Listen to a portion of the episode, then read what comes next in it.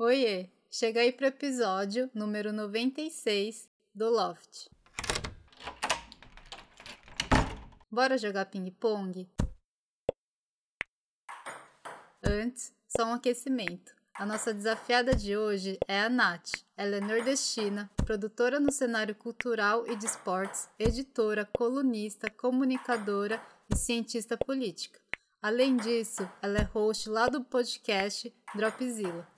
Mas lembrando que ter uma bagagem de experiências e histórias para contar não é uma exclusividade do ping-pong ou de produtores. Todo mundo tem. E o ping-pong do Loft vai ser um bate-bola com participante, com perguntas e respostas de bate-pronto. Combinado? Então, pega sua raquete que hoje é dia de ping-pong.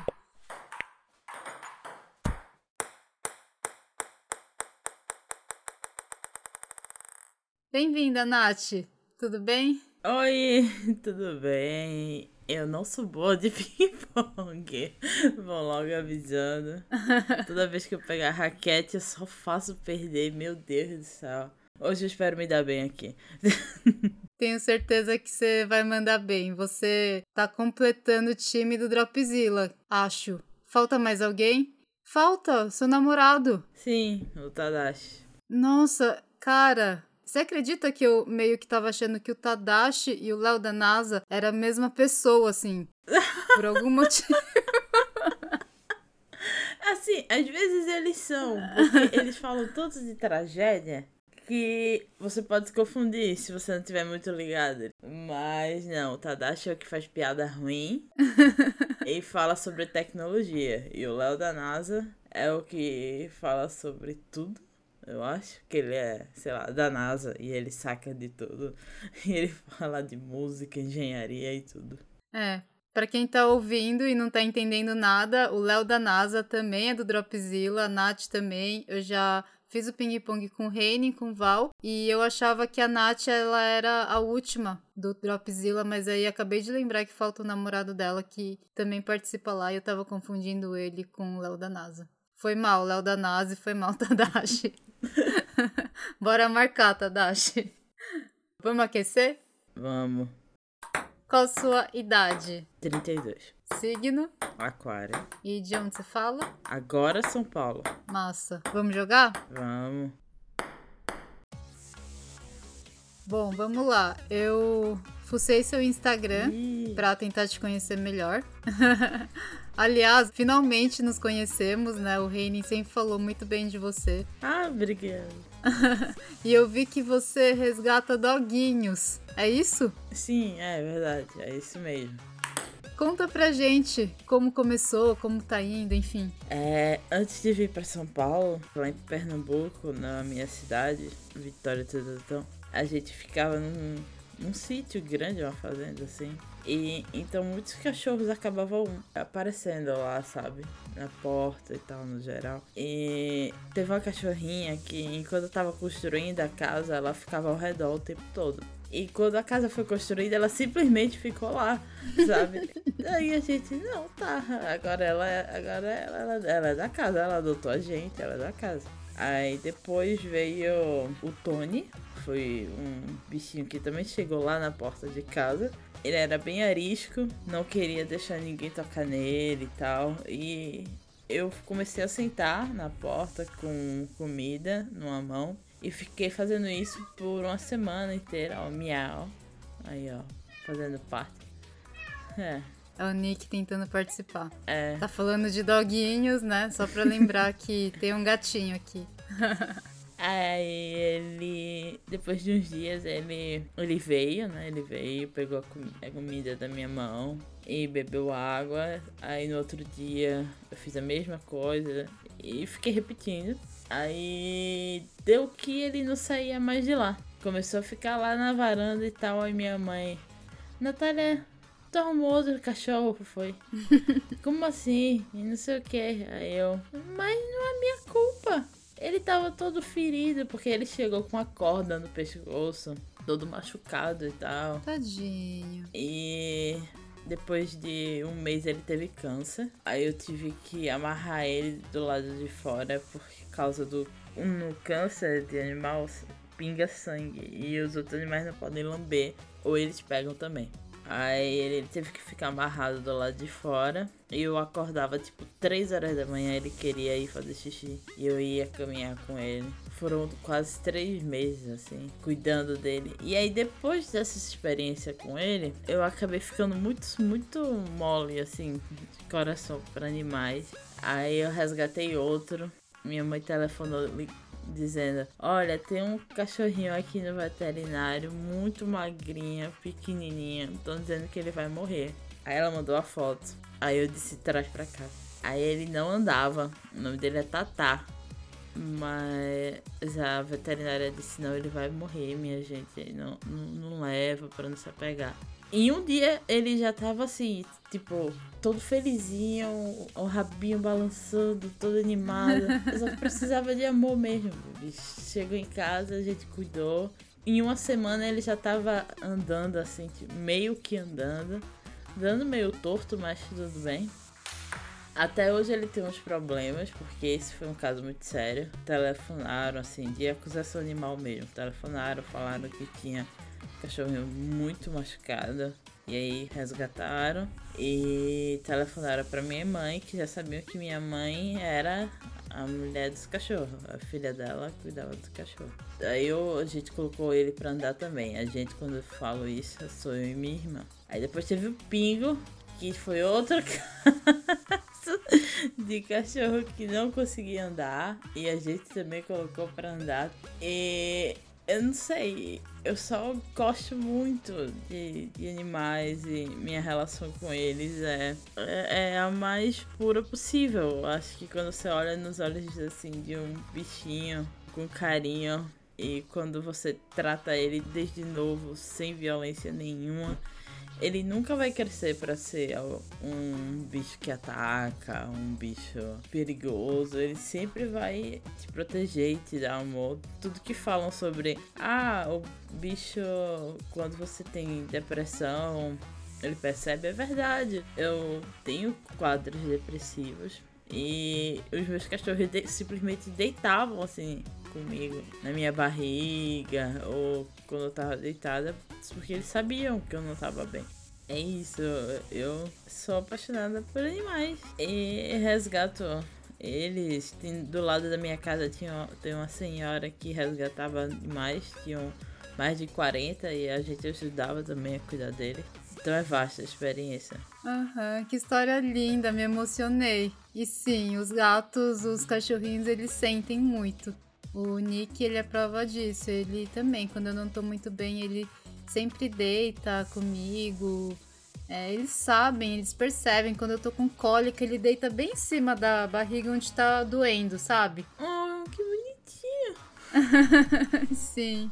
Amei sua história. Obrigada.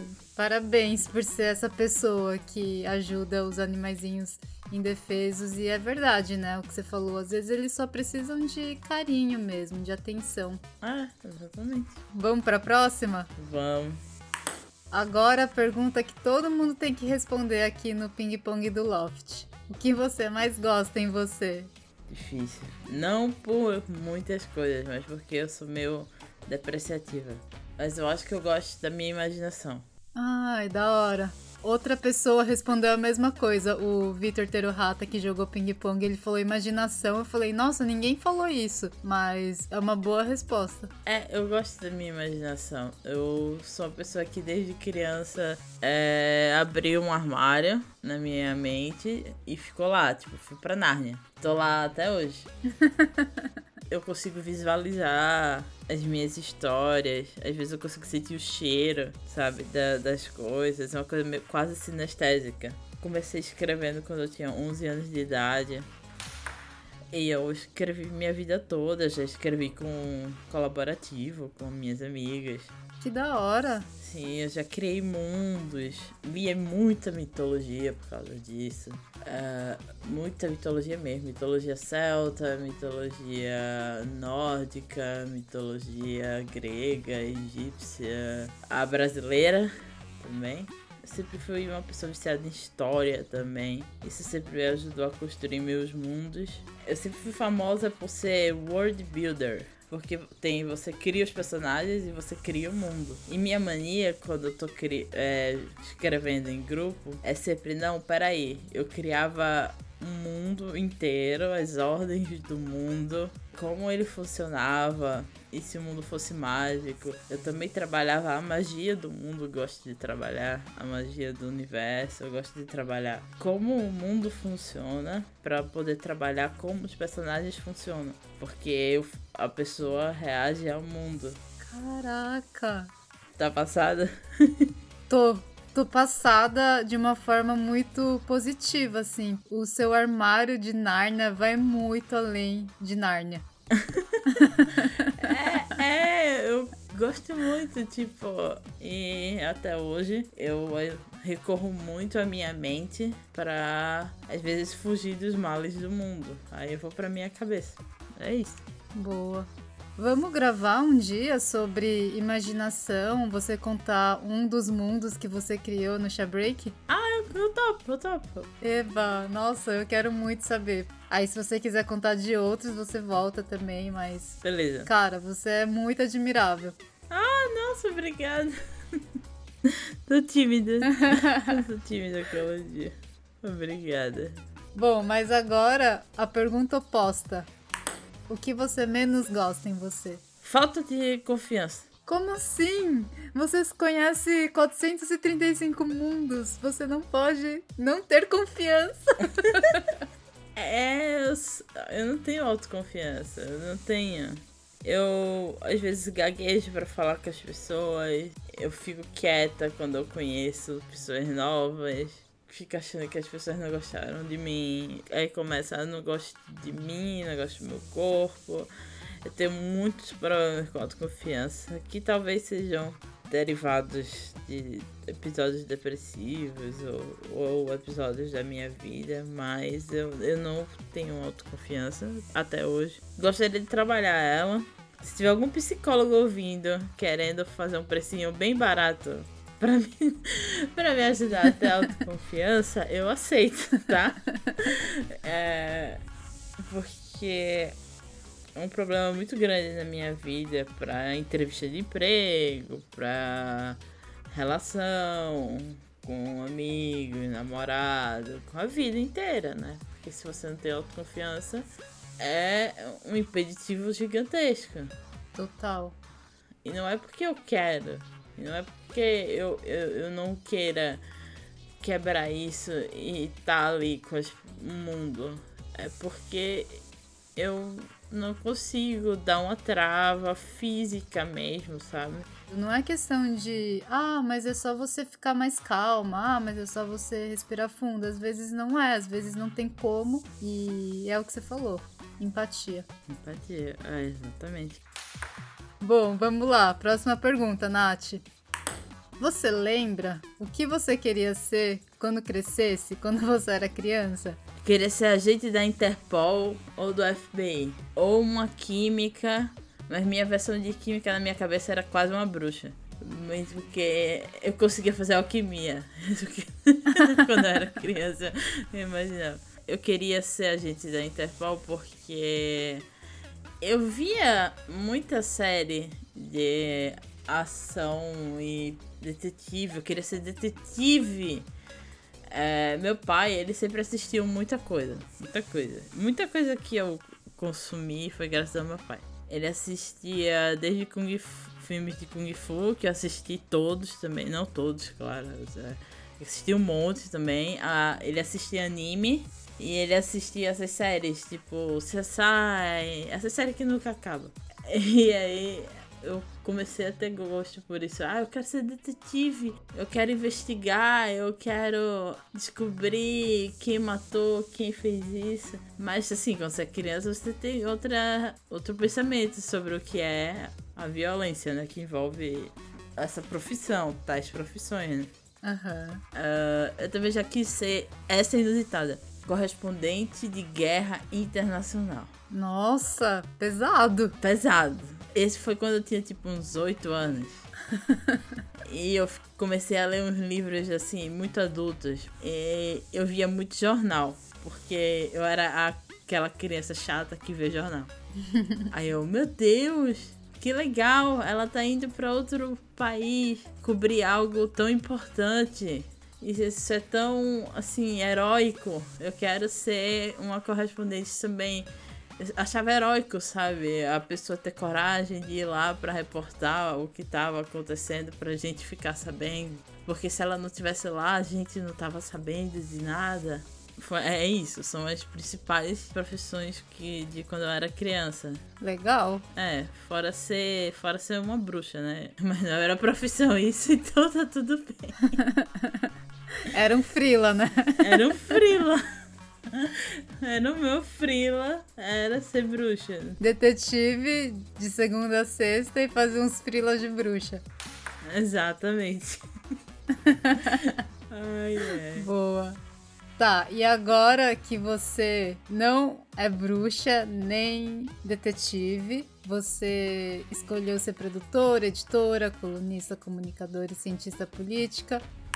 Conta como é que foi a decisão, como que você chegou a essa conclusão de escolher isso? Mulher é uma jornada.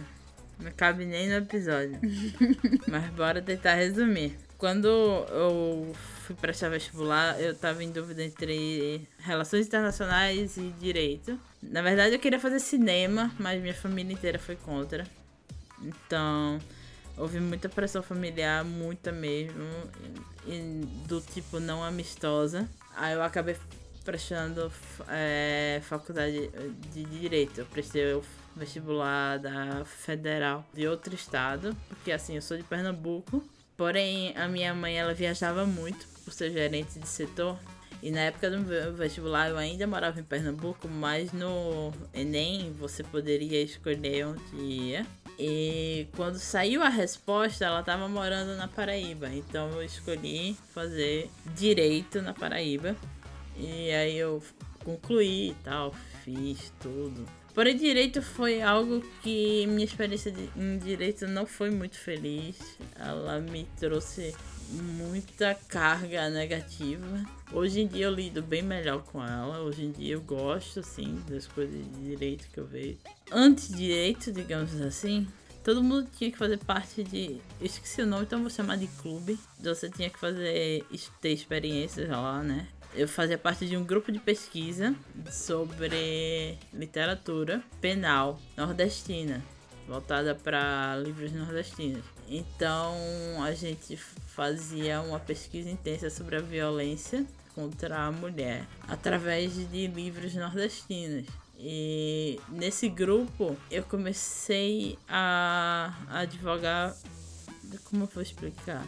O direito ele tem uma oratória muito robusta, né? Assim, prezado, cliente, vossa, não sei o quê. Uhum. Então eu sempre advoguei que esse tipo de linguagem, ele afasta o cidadão comum. Ele afasta as pessoas de entenderem quais são os seus direitos e de entender como é que funciona a máquina política do seu país. Porque se você não entende as palavras, você não vai compreender o assunto e você vai achar ele chato. Achando ele chato, você não vai tentar se aprofundar. Então o que acontece? Eu comecei a fazer artigos sobre a elitização da linguagem jurídica. Porque em certas faculdades eles até te ensinam, ou alguns professores até deixam escapar que esse tipo de coisa foi criado de propósito para o povo realmente não ter acesso ao direito e tal. Uhum. Então nunca gostei muito do direito e fiz artigos nesse sentido. Eu ganhei o prêmio por um, um desses artigos, vou me ah, gabar um pouquinho aqui. Da hora. Mas daí eu entendi que eu gostava mais de escrever do que eu gostava de direito. Aí eu, quando terminei o direito, eu falei, eu não quero fazer, eu não quero exercer e tal. Eu exerci um pouco e no penal é pesado, muito pesado. E prestei vestibular para ciências sociais. Passei também. E em ciências sociais eu achei muito mais fantástico. Porque você está estudando o homem e sua cultura. E você está estudando o porquê, quando, onde. Você está entendendo como a máquina funciona do outro lado. Sabe? Porque eu já tive de um lado da fronteira, que era direito. Ciências sociais é o outro lado da fronteira. É o lado das ciências humanas. É o lado dos direitos humanos. É o lado de quem quer defender. Era o lado que eu queria ter estado o tempo todo. Mas aí o que aconteceu? A vida impõe algumas coisas, né? Por motivos pessoais, eu acabei não exercendo ciências sociais. Aham. Acabei virando comunicadora. Acabei redigindo para alguns sites. E aí, comecei redigindo, redigindo, redigindo, redigindo. Comecei com blogs. Eu comecei com Delirium Nerd. Do Delirium Nerd eu fui pro Valkyrias. Do Valkyrias eu fui pro Geek and Feminist. Aliás, um beijo para as meninas dos blogs, dos sites, no caso, que eles cresceram bastante. Aí eu fui escrever do Querido Clássico. Aí eu fui pro Não Calo. Eu não lembro a ordem, mas eu já passei por muitos sites. E ter a capacidade de escrever e do meu texto tocar alguém me fazia muito feliz. Assim, eu percebi que uma das coisas que me deixava mais feliz na vida era escrever algo e conseguir tocar alguém me deixava muito emocionada. Sendo que a vida de jornalista é uma vida assim. Pode falar palavrão aqui? Claro. É, é, é uma vida de cu. Porque você não quer porra nenhuma. Você é pobre. É uma vida de pobre. É uma vida triste. Porém, nesse vai e vem, eu acabei flertando com podcast e com a Twitch. Na Twitch eu conheci o Reni. E o Reni é uma, aquela pessoa fantástica que ele é. Sim. Em pouquíssimo tempo ele me chamou para entrar lá na live dele e ficar batendo papo, porque ele gostava de The Witcher e eu também. Eu era muito viciada em The Witcher, ele também, a gente já tinha lido os livros, aí eu comecei a todo sábado aparecer lá no 80 bits. E aí ele me chamou pro Dropzilla. Então eu fui pro Dropzilla e no meu primeiro ano no Dropzilla fui muito ativa. Eu fiz rede, comecei a conversar sobre crescer e tal lá no Drop. Eu ajudei a, na criação, na produção da podosfera nipo brasileira, junto com Carlinhos e todo o pessoal. Todo mundo da podosfera nipo brasileira me me abraçou muito bem, inclusive um beijo para todos. São todos muito carinhosos, pessoas incríveis. Inclusive você também, agora que tô enlouquecendo. é nóis. E eu acabei ficando. E, e foi uma experiência assim muito enriquecedora, porque eu fui aprendendo a oratória, né? Assim, e a conhecer pessoas devagar, mas eu fui aprendendo. E, e, houve um momento da minha vida onde eu percebi que eu tava trabalhando com esportes, cultura, em podcast. Eu tava fazendo muita, muita coisa, muita coisa, muita coisa, muita coisa. Aí eu tive um burnout, mas enfim, o podcast me proporcionou o meu namoro. Verdade. Eu achava que você conhecia o Tadashi e aí você entrou no Dropzilla. Não sabia que foi contato primeiro com o Reine.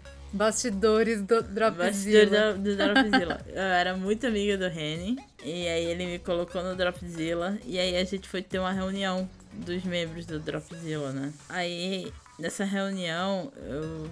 Foi por webcam mesmo, assim. Aí eu olhei pro Tadashi. E assim, eu, eu sou bi. Eu não. Não tinha, não tinha visto assim, nenhum homem bonito há muito tempo, sabe? Aí sendo que aí eu vi na webcam, olhei pro Tadashi e fiz, meu Deus, que homem bonito. e eu fiquei muito chocada de ter pensado isso. Porque eu não pensava isso há muito tempo, sabe? tipo, muito, muito tempo. E eu fui contar pra minha irmã, minha irmã só riu da minha cara, porque. pelo mesmo motivo, né? Uhum. Aí a gente acabou se conhecendo. Foi o bastidores, né? Teve um dia que a gente começou conversando numa sexta-feira e a gente só parou na quarta. A gente não dormiu. E tipo, dali eu já, já tava apaixonada. Aí é, em fevereiro eu vim visitar ele em São Paulo e fiquei até março. E aí eu me apaixonei apaixonei de verdade, assim. É, tenho nem vergonha de dizer, porque eu sou, sou assim mesmo. Uma pessoa muito. Eu abraço a emoção. que fofos! Quando foi em maio, eu tava com viagem marcada pra cá e coincidiu que, tipo, eu sempre quis vir trabalhar em São Paulo, porque aqui é onde é, o mercado cultural é um emprego de verdade, assim, sabe? É, infelizmente, o, o eixo Rio-São Paulo ele domina os empregos da, da, na cultura brasileira. Então, eu sempre quis vir para cá para trabalhar com isso. Coincidiu que eu consegui um emprego na Mikan, a, a youtuber Mikan, no time de produção dela. E eu vim pra cá, e então eu comecei a trabalhar na Mikan e eu ia embora em junho. Eu vim em maio, eu ia em junho. Sendo que como eu tava trabalhando também, eu acabei adiando minha passagem. E eu tô aqui até hoje. Uau! É, e eu tô aqui até hoje. Eu nem trabalho mais na Mikan, mas assim, eu tô aqui, tô aqui tá, com Tadashi e assim, um, bastidores Dropzilla. A Natália é uma pessoinha apaixonada. Fofos. Obrigada. E eu saí do Dropzilla e acho que você entrou. Não sei se foi logo em seguida, mas eu lembro que foi é, num curto espaço de tempo. Eu acho que foi, porque o, o Reni falava de você assim, o tempo todo. O Reni gosta muito de tu, acho fantástico. Assim, ele fala muito bem de tu. Aí ele, você tem que conhecer a Lene, a Lene, a Lene, a Lene era muito foda, assim, e quando a Lene tava no podcast, não sei o que. E, o, Reni é muito, é muito energias altas, né? Assim. Sim. O Reine é muito gente boa. É recíproco, eu gosto muito dele também. E eu acho muito da hora que o Reine, ele sempre vê o melhor, assim, nas pessoas. E às vezes eu não falava, assim, muito de mim. E ele que falava, ah, Leina, isso, isso, aquilo, não sei o que. E de você também. Ele falou, você precisa conhecer a Nath, porque ela é muito foda e tal. É, exatamente. Ele fala o melhor de você. Às vezes você nem percebe algo de você, ou assim, o Reine tá lá, ele sabe. Ele sabe de você melhor que você. Sim. Exato. Bom, mas agora que você falou do Dropzilla, hum. tem uma pergunta que eu fiz para todos eles e eu vou fazer para você também. Ok. Se você pudesse ser um super-herói, qual você seria?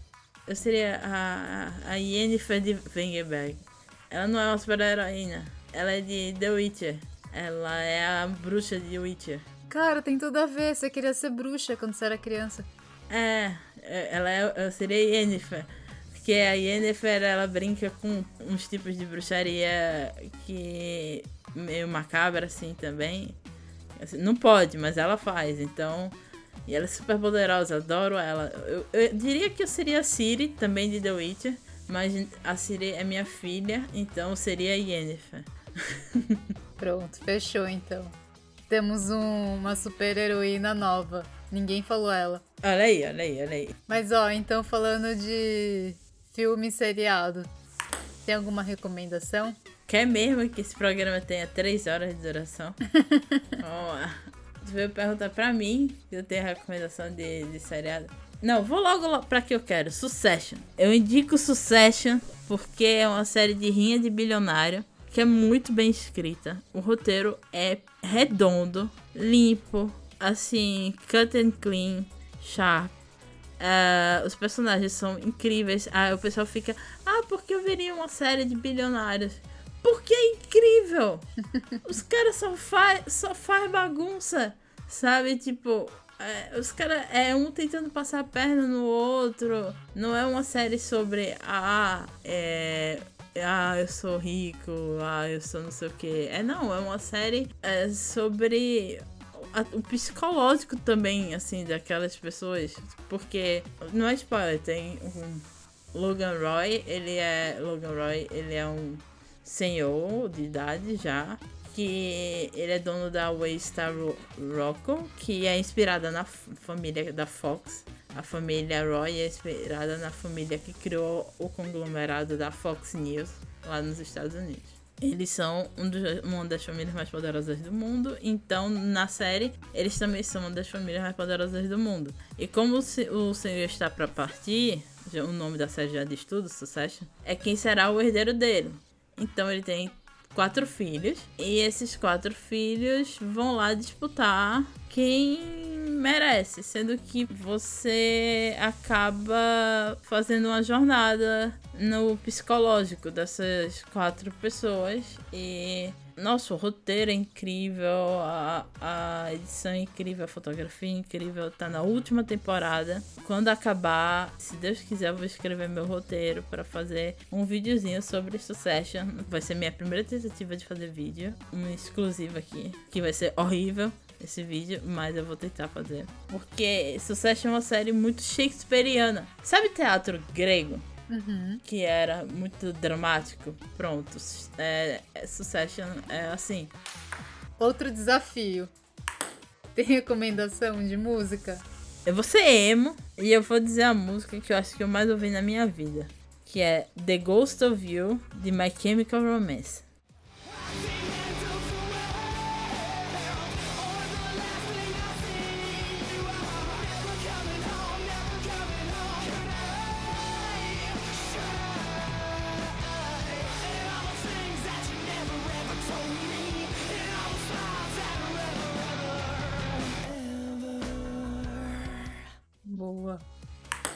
Ainda sobre podcast, para você, além de fazer amizades, qual a melhor parte de ser podcaster? Adquirir conhecimento, exercer minha oratória. Ajuda muito, né? É, ajuda muito, ajuda muito. Toda pessoa tímida deve abrir um podcast que ninguém vai ouvir. Sim. Mas só pra ficar conversando e depois ir falar com as pessoas na rua. Porque ajuda demais. Ajuda muito. Boa. Próxima pergunta, então. Sobre morar em São Paulo. Para você, quais foram as maiores dificuldades ou surpresas agradáveis que você teve ao se mudar? Dificuldade é que é. Sabe aquele apelido selva de pedra que São Paulo tem? Uhum. É literalmente uma, uma selva de pedra. É uma cidade que não tem fim. Você se perde aqui muito fácil. Assim, você não se perde por causa do metrô. Graças a Deus tem esse metrô aqui em São Paulo que funciona direito. Metrô salva. Porque é, eu não saberia andar em São Paulo. São Paulo é muito violentamente urbana. Porque em outras cidades, assim, em outras capitais mesmo, elas são tão cidade quanto São Paulo, sendo que a diferença é a seguinte: São Paulo não acaba e as outras cidades, elas são menores, assim, em, geografia mesmo, em quilometragem. Aí ela uma hora acaba e você vê o verde, você vê uma praia e você vê uma coisa. Mas São Paulo não tem fim. Então há muita dificuldade, assim, de, de associar. Eu que morei, tipo, eu morei muito tempo em Pernambuco, Bahia, Ceará. Já morei 11 cidades. Eu sei que são 11 cidades. Nossa! É, eu já morei em bastante lugar. Eu já conheci vários lugares do Brasil. Eu já conheci Brasília, eu já conheci o Rio de Janeiro. E, tipo, todos os lugares têm essa estrutura de, ah, dos prédios e da cidade e do centro. É tudo a mesma estrutura. É a mesma coisa. Aí foi o mesmo arquiteto que fez o Brasil. Mentira, o Brasil é super diferente de um do outro.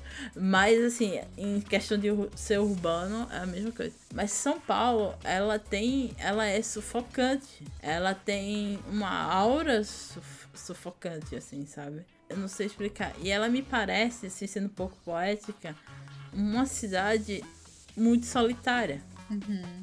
As pessoas dizem que não, aqui todo mundo se conhece, todo mundo se, se mistura e, e tal. Diversidade e tal. É, diversidade. E, e sim, é verdade. Em questão de diversidade, assim, São Paulo tem é, é, o maior número de, de, de etnias que eu já vi numa cidade aqui no Brasil. Sem comparação. Mas eu acho a cidade solitária, porque acho que todo homem precisa de, de algum contato com a natureza, com o natural, com algo que está além da pedra, né, dessa cidade. Inclusive, acho que a quantidade de cachorro que tem aqui em São Paulo é graças a isso. Porque as pessoas não podem ir pra praia o tempo todo, as pessoas não param de trabalhar. A cultura de trabalho aqui de São Paulo é uma coisa que eu estranhei muito, porque ele, uh, em São Paulo as pessoas não trabalham para viver, elas trabalham para sobreviver e elas sobrevivem trabalhando. É trabalho o tempo todo, tudo vira trabalho. Então, assim, parabéns, são empreendedores, mas ao mesmo tempo, quando chega a certa idade, aí acaba todo mundo indo virar idoso na praia, porque não aproveitou a vida. E tem que aproveitar a vida só depois dos 50, 60 anos. É, isso é uma coisa que eu acho muito triste, na verdade. Uhum. Principalmente a nossa geração que pegou uma economia intermitente que foi de mal a pior, porque nossos pais pegaram a última economia boa existente, o último fim de economia, que foi até Lula 2012, a gente, daqui pra frente é só ladeira abaixo. Então, assim, a gente que pegou essa fase de ser MEI, de não ter carteira assinada, mas de ter que continuar trabalhando sem parar, e mais ainda, por não ter carteira assinada, a gente pós-pandemia, que vai que pegou o vício do home office, onde as pessoas começaram a invadir a sua vida pessoal e o seu chefe manda mensagem para você de 10 horas da noite, 11 horas da noite. Isso é, é muito triste. E aqui em São Paulo tudo parece que é exponencial a 100, tipo, a potência 100. Uhum. São esses os meus comentários, assim, sobre a cidade. E, claro, a xenofobia que rola. É, não é todo mundo, claro, esclarecendo, mas rola muita xenofobia. Principalmente com o Norte e Nordeste. Quando você abre a boca, se ouvir esse sotaque, já começam a imitar seu sotaque. Ou... Nossa, que desagradável. É desagradável, assim, sabe? É meio, meio triste. Uh, mas não é só aqui não. No Rio de Janeiro eu fui enganada por um taxista que me fez andar 100 reais dentro do táxi só porque eu era nordestina e não sabia andar por lá. Mas enfim. Nossa. A surpresa agradável que eu tenho é que mesmo entre tantas pedras eu consigo ver tanta vida.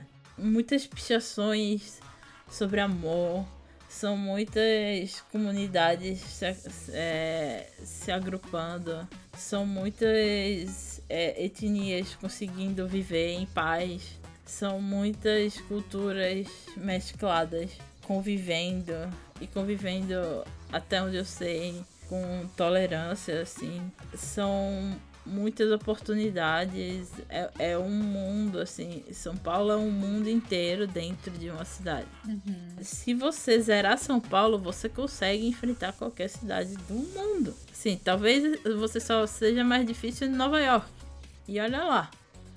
Porque a dificuldade vai ser os ratos. E o preconceito por você ser brasileiro. Mas são Paulo tem disso, tem e tem um mercado de oportunidades muito grande, porque todo mundo basicamente do Brasil veio para cá anos e anos atrás e ajudou a fortalecer e a criar esse mercado colosso. A cidade não dorme, então você nunca vai estar sozinha. É, e a outra surpresa, surpresa positiva foi que eu tô aqui amando.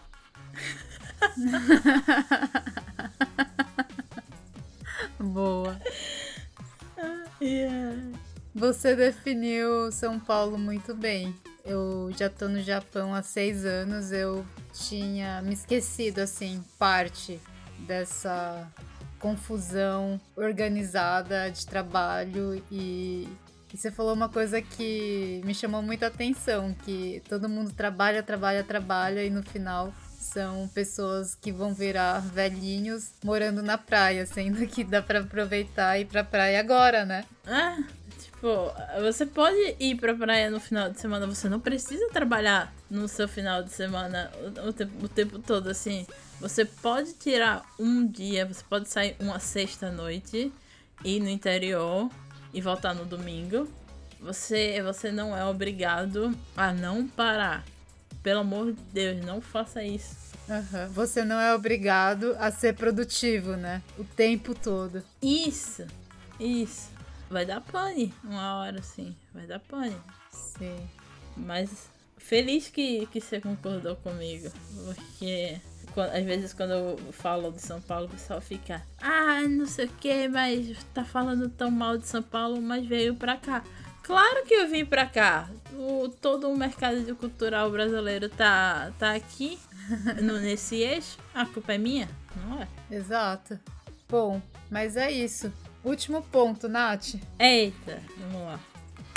Último ponto é pra você contar uma história pra gente que você sente orgulho, um dia inesquecível, que foi muito legal, enfim. Fica à vontade. Eu vou contar uma que eu acho que ninguém contou uma perto dessa. Manda. Eu já apaguei um incêndio, já ajudei a apagar um incêndio florestal. Caraca! Foi... é sério. E foi na frente da minha casa. Sabe o que eu falei no sítio que eu morava? Aham. Aí, tipo, tem uma estrada de terra na frente, assim, pra passar os carros. E adiante tem uns paus, assim, que delimitam o terre- terreno. E era um terreno bem grande de Mata Atlântica, coqueiros e, tipo, bem vasto, vasto mesmo, assim, assim gigante lá. Um dia nesse terreno, algum gênio inventou de queimar o lixo, sabe? Queimar o lixo pra, pra sumir com o lixo. Aí o gênio queimou o lixo e foi embora, esse criminoso. E aí todo mundo vendo aquela nuvem preta e tal e se perguntando o que é isso, o que é isso? O que é daqui a pouco, depois de um tempinho, é fogo. E daqui a pouco vem a vizinha, a dos cachorros, gritando: Socorro, pelo amor de Deus, alguém me ajuda! Assim, todo mundo meio perdido, a- a- abrindo os portões, perguntando o que estava acontecendo. Aí ela disse que estava pegando fogo desde lá embaixo, na casa dela, que era pra, pra direita, e que tava pegando fogo na frente do canil dela. E tipo, o canil dela é gigante. Assim, ela tem muito cachorro de rua. E aí lá vai eu, minha irmã, a vizinha, é, outra pessoa, eu acho, e a mulher salvar esses cachorros. E o fogo pegando atrás da gente, os cachorros gritando, latindo, a confusão. E a gente pegando um por um dos cachorros e levando pra um canil improvisado mais acima. E a correria pega o cachorro, pega o cachorro, pega um cachorro, pega outro cachorro, pega outro cachorro. E a gente sendo banhada por. Sabe quando tem incêndio e a folhinha fica preta? Sai um negocinho preto? Pronto. Aquele negócio preto caindo na gente, a gente indo, a gente só pegando os cachorros, botando lá em cima. Quando acabou, é, a gente saiu de lá e daqui a pouco o fogo realmente pegou na área do canil. Graças a Deus a gente conseguiu so- a- tirar os- todos os cachorros antes do fogo ir pra lá. Tinham quantos cachorros? Ela tem mais de 40. Fácil. Vocês pegaram 40 cachorros? Sim. Foi tipo uma confusão. Mas a gente conseguiu pegar os cachorros. Teve um- uma vez que teve uma tempestade, aí teve uma barragem os- é, em cima desse canil. A gente teve que salvar os cachorros de novo, mas esse é para outro, outro dia. Aí o fogo começou a ir pra esquerda. E aí ele foi pra frente da minha casa, assim. Não, não exatamente na frente da minha casa, tipo, na frente dessa área de terra da minha casa. A gente chamou o bombeiro. Aí o bombeiro demorou umas duas horas pra responder. Quando o bombeiro chegou, o bombeiro disse: A gente tá sem água. Nossa. E por quê? Não sei porque eles estavam sem água, mas eles chegaram lá atrasados sem água. o fogo não parava. E minha irmã tem problema no pulmão. Ela tava tipo, morrendo de tossir de- e de, tudo assim, sabe? Os cachorros tudo trancado. Aí, o que vai fazer? Aí ele, vamos pegar essas palmas. É, eu aprendi técnicas. Pegar palmas de folha de árvore grande e apagar. Porque a, quando você coloca a palma em cima do, do fogo que tá crescendo ainda, sabe? Se, se- não, não se criando assim, tá, tá alto, mas não tá comendo assim tudo, dá pra ir apagando. E sendo que aí, cadê a coragem do pessoal? Peraí. Porque chegou míseros três bombeiros lá. Sem água. sem água. Eles não iam conseguir apagar, porque eram metros e mais metros e mais metros de fogo. Todo mundo lá com aquela cara de e agora? Aí, como eu sou maluca, eu e minha irmã, aí a gente botou um short, uma camisa, a gente agitou a, a vizinha, aí veio a vizinha, o marido fez, e aí, o que é que precisa fazer? Aí nisso, quando a gente chegou lá, os vizinhos vendo a gente lá, começou a vir gente também, sabe? Pra ajudar. E aí a gente com as palmas tentando apagar o fogo. E tinha que ter cuidado porque você não pode pisar em, em certas coisinhas, porque senão o fogo sobe. Então tinha que ter cuidado para não pisar no, no fogo errado. E a gente apagando e vindo a fumaça. E a gente virando assim, toda manchada pela fumaça. Cachorro gritando trancada. Uma loucura. E o fogo em todo lado. E a gente lá apagando, apagando, apagando. Aí os bombeiros perguntaram. Tiveram ousadia de perguntar se podiam usar a água da nossa piscina para apagar o fogo. Aí eles pegaram a água da piscina da gente porque ficava de frente ao lugar e usaram. Enquanto isso a gente ainda é lá, né? A gente nesse, nesse incêndio há muito tempo, desde o começo dele. Aí teve uma hora que bateu um fogo assim. Sabe quando bate o fogo e ele sai voando assim, voando não, correndo, tipo. Uhum. Teve uma hora que pegou uma dessas. E eu tenho que agradecer muito ao meu cachorro, Tony. Tony, obrigada se você estiver ouvindo aí. Porque esse meu cachorro, ele era cachorro de rua. Então ele é muito esperto. Muito, muito, muito esperto mesmo. Ele tinha conseguido fugir entre as grades. E a gente tava louca porque ele tava lá. Mas depois a gente agradeceu. Por quê? Porque, a, além de tudo, tava de noite. Eu tava sem óculos. Minha irmã tava com óculos todo cheio de fumaça.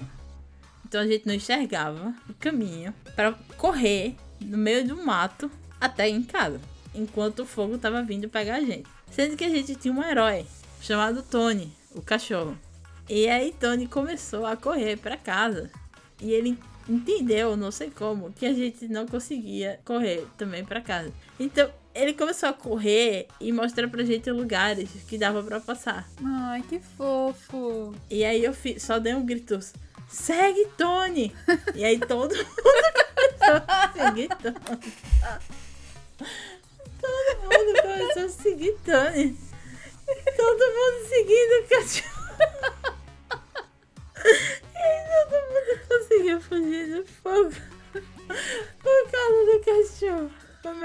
Coisa. Gente, tô Ah, é. chocada. Ai, é. Mas é, é, é, foi, foi uma noite, assim, tipo, foi das 5 da tarde até quase meia-noite isso aí. Caraca. Eu não fiquei até quase meia-noite. Quando deu 9 horas da noite, minha irmã começou a ter um ataque de asma. E a gente parou ah, de ficar lá apagando com as palmeiras, sendo que já tava assim, de um jeito onde a gente pensava que ia ficar mais tranquilo. Deu certo o resgate dos cães, Tony salvando a gente, a gente conseguiu ajudar a apagar o fogo. E não é todo mundo que pode dizer que ajudou a apagar um fogo florestal. Não mesmo. Nem sendo salvas por um cão. E nem com uma história de um bombeiro que chega atrasado duas horas sem água. Nossa senhora, quando o bombeiro chegou, aí eu. Por que eles estão demorando tanto? Não sei o que. Aí eles estão sem água. Aí todo mundo ficou se olhando assim, sem palavra. Meu Deus do céu. O melhor foi segue o Tony. Ele deu o caminho perfeito. Perfeito, muito bom. É muito bom. Ele foi resgatar vocês. Foi, foi. Acredito nisso também. Ele, ele é um cão de resgate. Uma vez tá, é, tentaram morder um dos cachorros lá de casa. Ele deu um voo tão grande no pescoço do cachorro que tentou. E ele era tipo três vezes menor do que o cachorro que tava lá. Mas ele, ele brigou com o cachorro. Ele é o cão guarda. Ele é o cão guarda. Tony. Tony no meu coração. E, e ele é um legítimo caramelo brasileiro. Meu Tonyzinho. Que saudade dele agora, meu Deus. Tô chocada. Muito boa a história. Ai, obrigada, obrigada. Bom, mas é isso. Fim da partida, Nath. Acabou. Tô triste que acabou. Eu tava feliz respondendo as perguntas. que bom. Esse é o intuito do Loft. É a pessoa se sentir bem e feliz e depois ficar mais feliz depois de editado para compartilhar com a galera. Ah, muito obrigada, Aline. Foi um prazer te conhecer. Meu Deus, a Reni tava certa. É nóis. Recíproco, adorei ter te conhecido e de verdade, vamos marcar vários tia breaks pra gente fazer, porque tem muito conteúdo. Uhum, tem mesmo. Podemos começar com os mundos que você criou. Ah, sim, é. A gente pode conversar com ele, sim. Pra também a galera, sei lá, é bom ouvir histórias e faz bem pra nossa criatividade. Exatamente. Atualmente eu tenho um mundo também. Até hoje eu tenho. Ai, ai. Ai, ai. Bom, mas é isso. Faz seu jabá. Então, gente, é, o meu jabá é. No momento eu estou mais quietinha, porém sigam DropzillaCast em todas as redes sociais que vocês puderem, porque aí eu não tô quietinha, eu tô em exercício. Muito obrigada pelo espaço. Uh, meu Instagram é natsmorais uh, e o meu Twitter também. Lá eu falo basicamente sobre cultura pop, porque, como vocês perceberam, é o que eu, eu sei falar, sobre o que eu sei falar. Mas antigamente, assim, eu escrevia para uns, blo uns blogs, então se você colocar Natália de Moraes com H no, no Google, aí você vai achar uns textos meus. Você tem texto meu sobre toda a franquia que você puder imaginar. vai ter. Muito obrigada. Legal. Muito obrigada a você, Nath, pelo seu tempo, por compartilhar histórias tão legais com a gente e vamos marcar de novo. Vamos ter mais conversas. Vamos sim. Bom, é isso, gente. Muito obrigada também para quem ouviu até o final e até semana que vem. Tchau. Tchau.